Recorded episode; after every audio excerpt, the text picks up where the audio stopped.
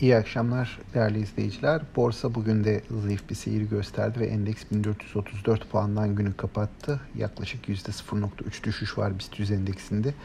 Bugünkü seviyeler aynı ayrıca geçtiğimiz günlerde de gördüğümüz e, dar bir banda işaret ediyor. 1450-1430 aralığında hareket ediyor son dönemde borsa. Bir sıkışma var. Bakalım bu ne yönde kırılacak.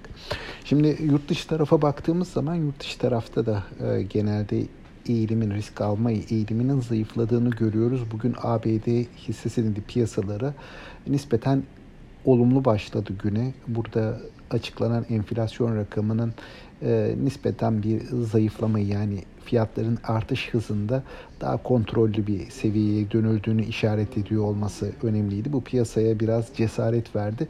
Ancak çok kısa bir e, toparlanma gördük. Ardından ABD tarafında son dönemin en büyük e, tartışma konularından birisi vergiler. Yani ABD'de de son dönemde özellikle bu sermaye piyasaları, borsa gibi işlemler ve e, tabii ki servet üzerinden vergilendirme e, tartışılıyor.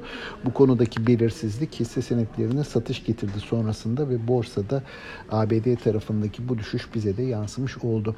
Bugün bankalar dünkü ve aslında geçen haftadan beri devam eden düşüş trendi içerisinde bu noktada biraz tepki alımı ile karşılaştılar ama bunun dışında özellikle demir çelik tarafında düşüşler vardı. E, pek çok sektörde e, gerileme vardı. Buna karşılık e, uzun süredir nispeten daha sakin e, bir eğilim gösteren petrol enerji hisselerinde TÜPRAŞ'ta özellikle endeksi destekleyen bir yükseliş oldu. Genel olarak hani piyasaları e, değerlendirecek olursak yurt dışı tarafın belirsizliği buraya olumsuz yansıyor dedik. ABD tarafındaki kar satışları olumsuz yansıyor. Bunun haricinde tabii ki e, bizim borsa açısından da ayın 23'ünde yapılacak para politikası kurul toplantısı önemli. Buradan çıkacak sonuç önemli. Bunun öncesinde dalgalanmalar olabileceğinden bahsetmiştik. Bir fiyat baskısının olabileceğinden bahsetmiştik.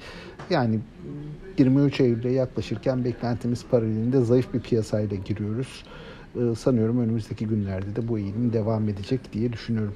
Şimdilik aktarmak istediklerim bunlar. Ee, sağlıklı, bol ve bereketli kazançlı günler dilerim. Yeniden görüşmek üzere.